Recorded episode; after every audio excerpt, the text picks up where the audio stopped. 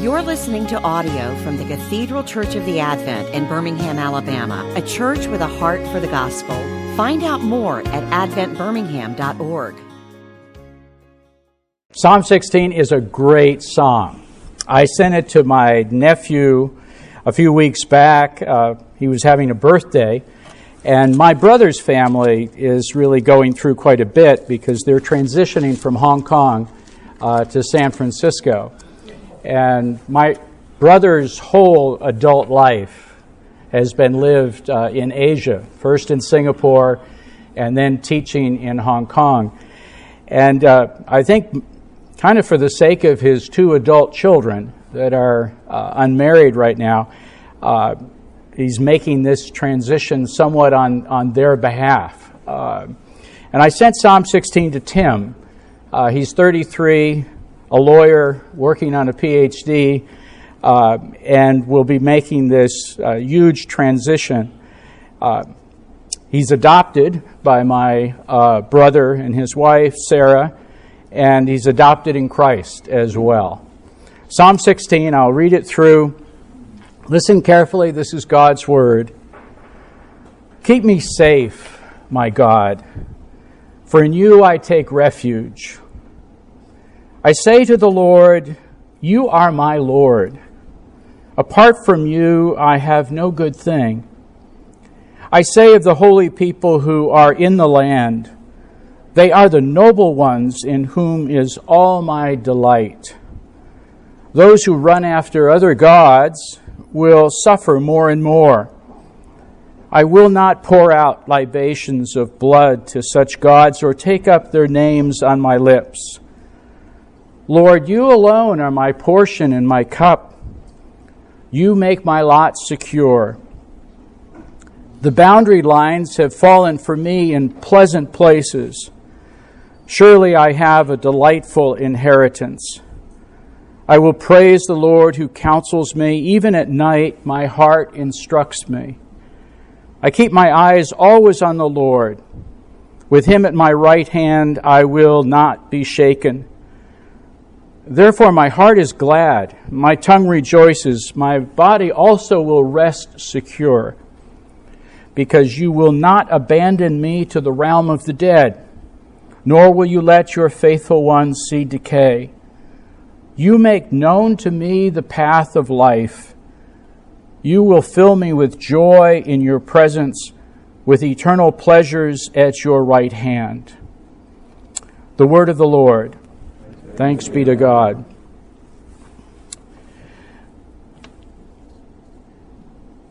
Just to begin, let me outline seven ways that this psalm underscores why the Lord is our refuge. That's the first line of the psalm. The Lord is my refuge. But we turn to the Lord as our refuge for preservation for in you I take refuge for provision. Apart from you I have no good thing. For community, the holy people in whom is all my delight. A sense of place. The boundary lines have fallen for me in pleasant places. For daily guidance, the Lord who counsels me. For everlasting life, you will not abandon me to the realm of the dead and for the path of life, you will fill me with joy in your presence. Woven into this psalm are all of these attributes of care that God provides for us. This is a psalm that you can wake up at 3 a.m. and read with great benefit. It's interesting. I, uh, I hear from people that, uh, especially in relationship to the Psalms that they turn to the Psalms in the middle of the night when they can't sleep and their mind is restless and worries that they can't even really explain seem to come over them. Uh, even you may go to bed with not a worry in your mind, and everybody in your family seems to be at peace and secure, and yet you wake up in the middle of the night with concerns. Well, Psalm 16 is a good psalm to, to turn to. Mark Buchanan is a, a writer and a pastor in Canada, lives in British Columbia, and I have enjoyed his books. And in one of his books, he talks about a wedding, a beautiful, idyllic wedding on the Sunshine Co- Co- Coast of uh, British Columbia. And he was officiating at this wedding. And it took place in a, in a stone chapel. All the flowers had come from uh, homes and gardens near the church. Uh, the bride was dressed in a simple white dress, and uh, the groom was in his own suit. And one of the groom's friends, uh, with his scratched up guitar, led the congregation in songs of praise. And he said it was almost like it was handcrafted. It was simple and yet so elegant. And uh, he said the reception was held on a prominent overlooking the, the ocean with uh, white sailboats uh, in the distance. A beautiful day. And uh, the smell of the Cajun shrimp over hickory logs. And, and he just said the couple just couldn't be happier and sort of almost like a taste of Eden. And he got into a conversation with a philosophy student and the student, healthy, good looking, tall, looked at uh, Mark and you didn't believe all that stuff you spouted at the church, did you? And uh, and Mark said, "Yeah, I do." What do you believe? And he said, "I tried your religion for a while, but it was just such a burden that I couldn't really live with it. And I came to the conclusion that life justifies living. Life justifies living.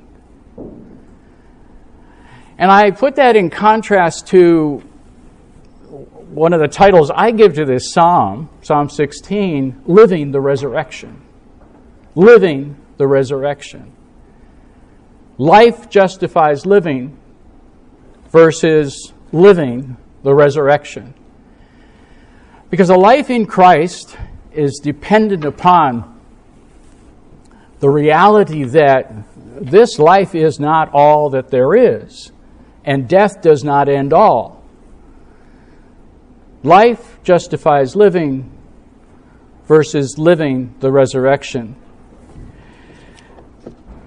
My first year of college was 1969 that dates me, um, especially in relationship to Wes Sharp.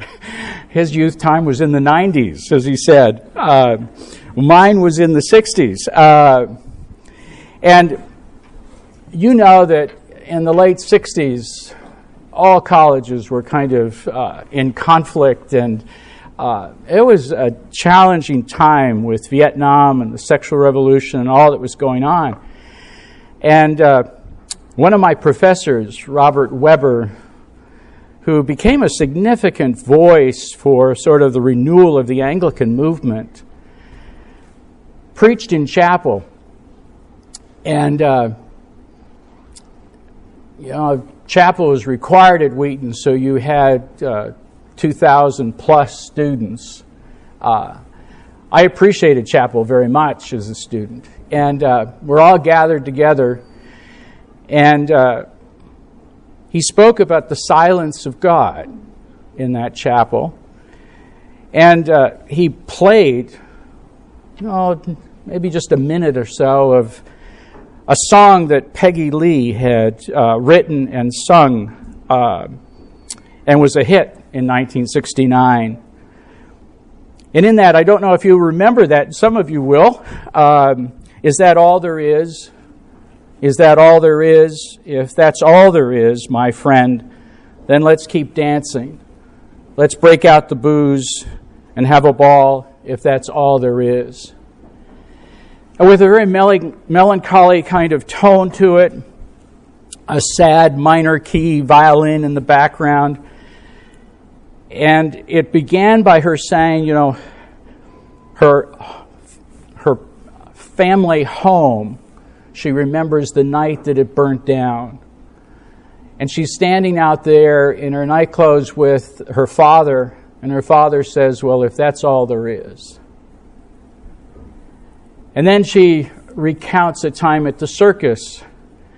And at the end of this uh, day, having been at the circus, if that's all there is, then let's uh, break out the booze and let's keep dancing.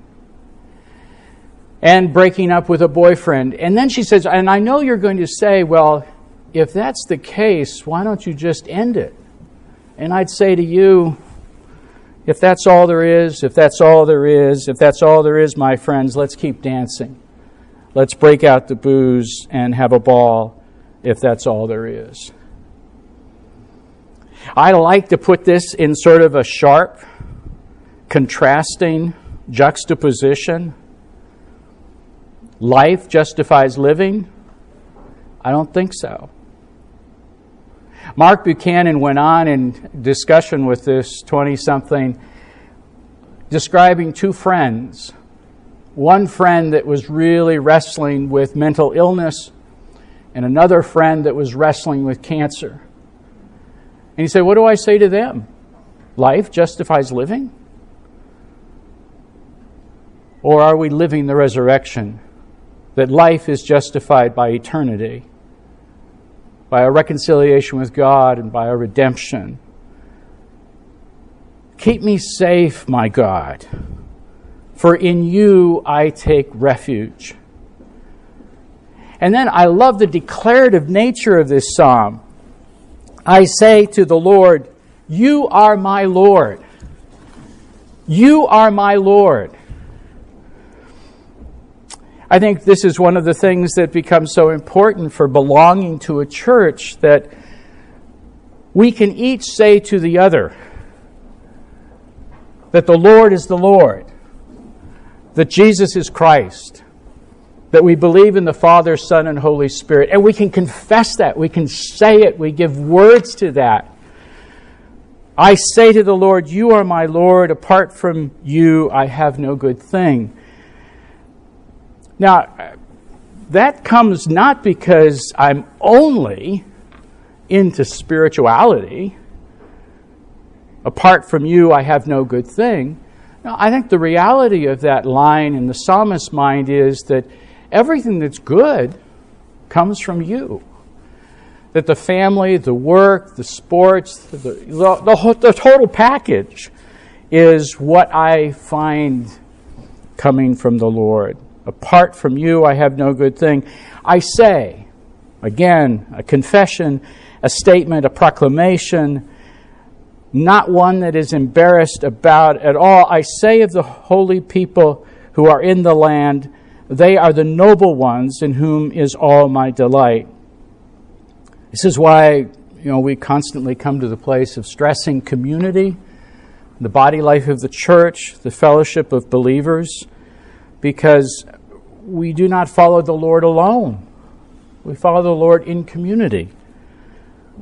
Dietrich Bonhoeffer, in his little book Life Together, which is so worth reading, writes We belong to one another in and only through Jesus Christ. Consequently, we no longer seek our salvation, our deliverance, our justification in ourselves, but in Jesus Christ. We belong together not because of what we bring to the community, but because of who Christ is and what he has done for us. The more genuine and deeper our community becomes, the more will everything else between us recede. The more clearly and purely will Jesus Christ and his work become the one and only thing that is vital between us. The psalmist delights in God's people. Surely, this whole experience with COVID and its continuing impact reminds us of how much we need the fellowship of believers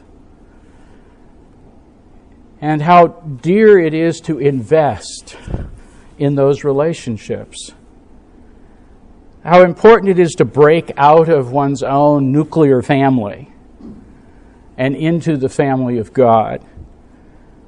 How that in some cases faith trumps blood. And how important it is to be known in community. I say of the holy people who are in the land, they are the noble ones in whom is all my delight. And then the one negative thing in the psalm, verse 4, which uh, in the Hebrew way of doing poetry, sometimes the most important thing is right in the center of the psalm. And I'd say four and five are in competition for the most important thing. The one is negative, the other positive. Verse 4 Those who run after other gods will suffer more and more. Now, the psalmist is not talking about pagans here, he's talking about Israelites. He's talking about the people of God. And that syncretistic tendency is not only in the global church, it's also in the local church, where we have competing loyalties and competing idols. Uh, those who run after other gods will suffer more and more. One of the things I find really interesting, if you read Exodus 20 and the description of the Ten Commandments, at the end of that chapter is a description of how to build an altar. And it's, uh, that's interesting that the instructions for altar building would come, you know, a thousand years after Abraham, um, and I don't know how much longer after Abel. But altar building instructions come, and they, and the Lord says through Moses to the people, don't make any other gods alongside of me not in place of me, but alongside of me. And I'm struck by that concern of the Lord that you and I would be tempted to put something up in kind of competition with the Lord. And that we would, as a fact, you know, our rituals of pouring out libations, of course, we don't do that. But it's a way that I think uh, can be understood and interpreted in the light of the present in terms of how we give ourselves, how we expend ourselves, what we really value. Those who run after other gods uh, is a concern of the psalmist here, and he wants to distance himself from that. I'm not even going to name him, um, but I look at. Uh, the concerns that sometimes we have for what we put in place of, of God, I think, is, is something to be explored. The psalmist doesn't spend a lot of time doing it, but uh, I, we could go on and talk here about social media and how social media creates identity and how we forge our own particular identities craft them to fit into what we want, and we use social media to do that. Uh, I think Steve Jobs sort of summed up so much of what the temptation in technology is, where he married uh, Eastern spirituality with Western technology in a way that uh, was to absorb our identities and uh, find salvation in devices. It's just there's uh, how many things we could think of that can compete with our loyalty to the Lord. All and many of them are really good in their place. But how they do need to be checked and brought under the priority of God. David Goetz has written a book entitled Death by Suburb. And uh, it's an old book now, but to me it's not dated. And he talked about the danger of making our children into immortality symbols. That we live vicariously through our children and impose upon them our expectations and uh, our sense of meaning and significance through them. And he said immortality symbols can be uh, really anything. They can be a bank account, they can be a vacation home, they can be children. Those who run after other gods will suffer more and more. I will not pour out libations of blood to such gods or take up their names on my lips. These first four verses, to me, stress this sort of single minded devotion to the Lord. And if I were looking for a New Testament caption for the first four verses, it might be something like Philippians 1:21, "For me to live is Christ, and to die is gain." Or Galatians 2:20, "I live yet not I, but Christ lives in me, and the life that I now live in the body in the flesh, I live by faith in the Son of God who loved me and gave himself for me." Those would be two good New Testament captions for the first four verses. Verse 5 Lord, you alone are my portion and my cup. You make my lot secure. The boundary lines have fallen for me in pleasant places. Surely I have a delightful inheritance. The image that's created here by the psalmist is the promise of the land, and that Israel would have the promised land. And David, writing as a king, uh, that land promise was so essential and important. Well, we don't have a promise of the land these days. So you ask yourself, what is the equivalent in the New Testament understanding to the land, to the promised land? And it is the church, it's the global body of Christ and the fulfillment of the promises of the land come both now and in eternity. Land is tangible, it's earthy, it's there. Some of you know, you do have a, a strong sense of place. Uh, and you know the, the security and the, the importance of uh, experiencing that sense of place and how meaningful it is to you. Not all of us have it. Some of us are pretty nomadic, but some of us really have this sort of landedness. Well, the equivalent ought to be in the life of the Christian, the household of faith. That that ought to be that identity, that sense of, uh, and, and I know some of you have traveled to distant places and you've experienced what it's like to meet brothers and sisters in Christ that were strangers, but they become so immediately friends. And that's what I think the psalmist is describing here. The Lord alone is my portion and my cup. There's also an interesting dynamic that the Levites, the priestly class of Israel, were not given land. They lived on land that was from other tribes, and they had designated places for them to live, but they were not specifically given a tribal allocation. And you wonder if that almost is in the mind of David here when he says, Lord, you alone are my portion and my cup. So there was already sort of a symbol of a group of people within Israel that did not have sort of the designation of land. And now that becomes fulfilled in the church by Christians. We're not given land, but we're given a people, and we're given a destiny. The boundary lines have fallen for me in pleasant places. This interpretation is interesting. Um, I listen to some people, I mean, you all do, we all do, whose life has been hard and difficult and challenging.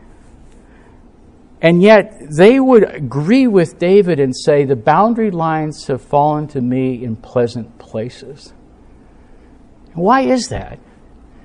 Why is it that some people they go through bereavement, loved ones are lost, they go through cancer, they go through failure, they go through financial difficulties, and yet they would heartily agree here with David.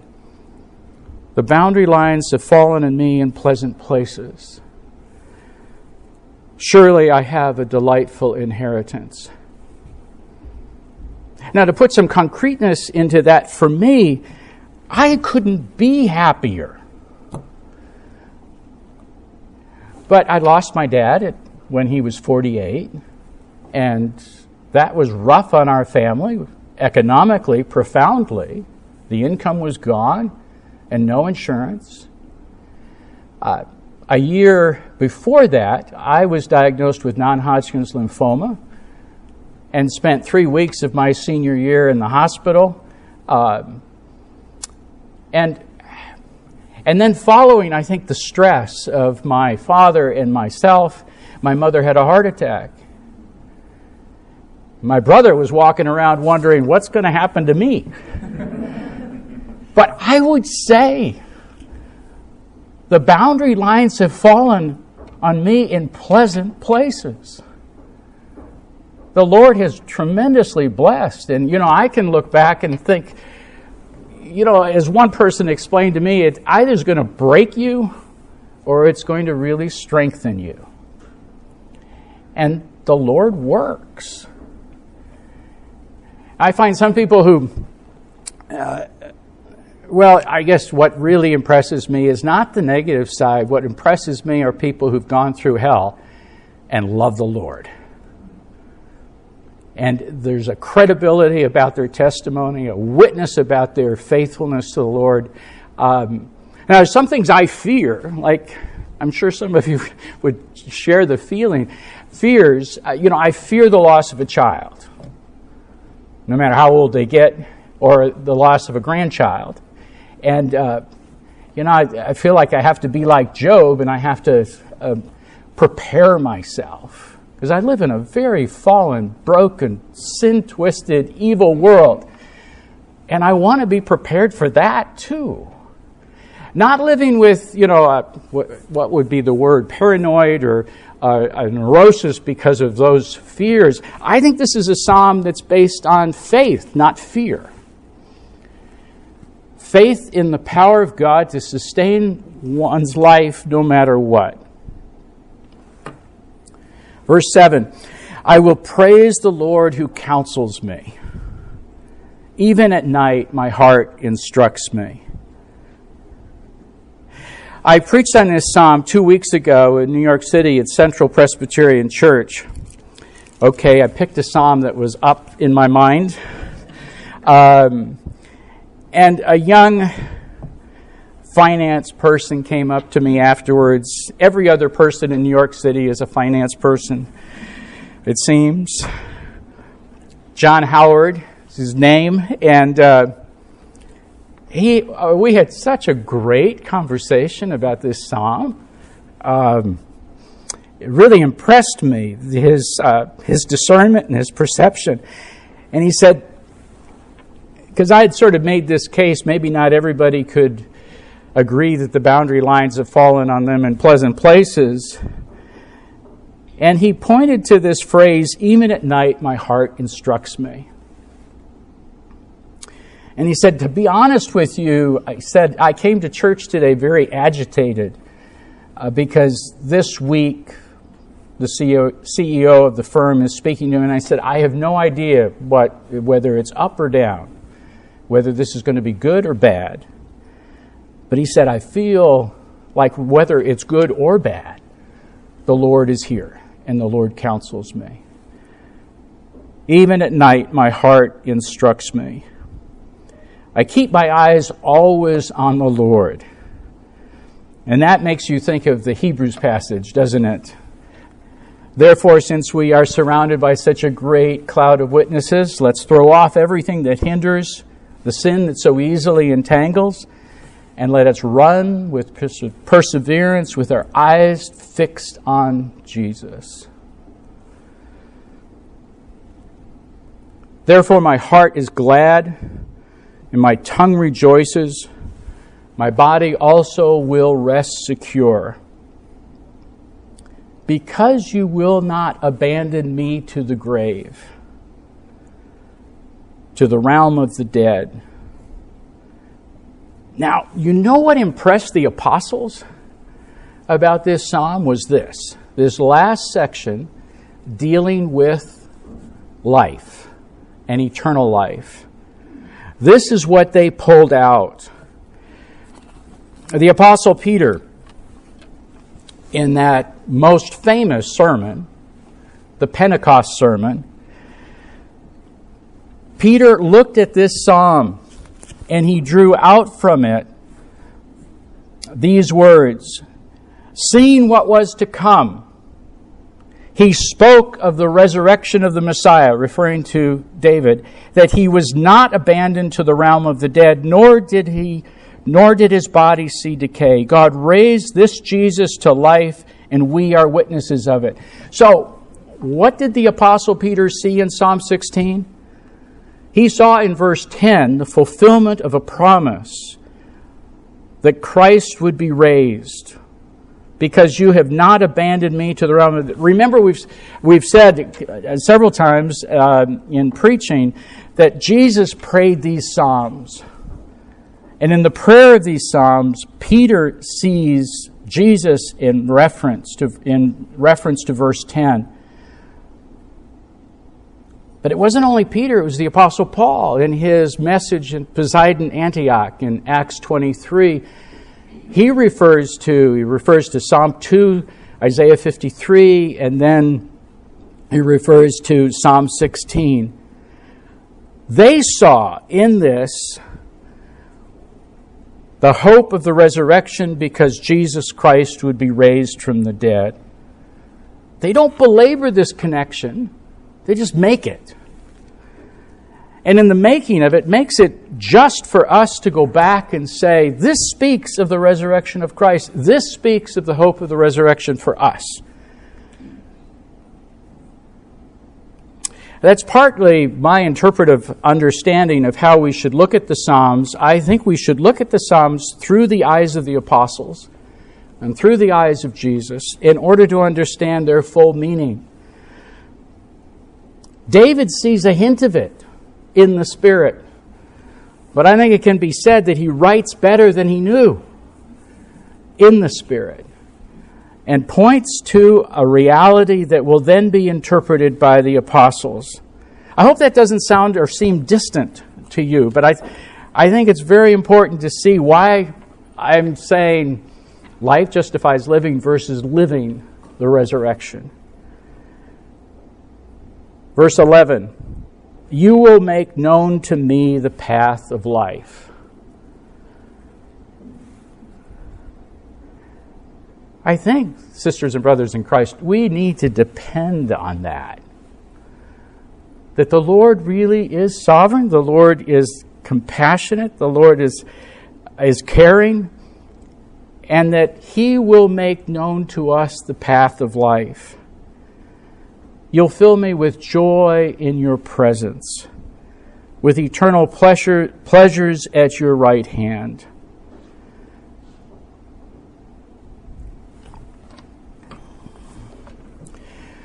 What's going to happen when we die? Now, see if you can follow me here because this may be a new thought. Hopefully, it's not an heretical thought uh, but a new thought. When the Apostle Paul said, absent from the body, present with the Lord, I want to take Paul's words there very literally. That you and I will not experience in Christ some sort of interim period, some undefined period of time where there's any separation between us and the Lord, between ourselves, body, mind, and soul, and the Lord. What's my reasoning on that?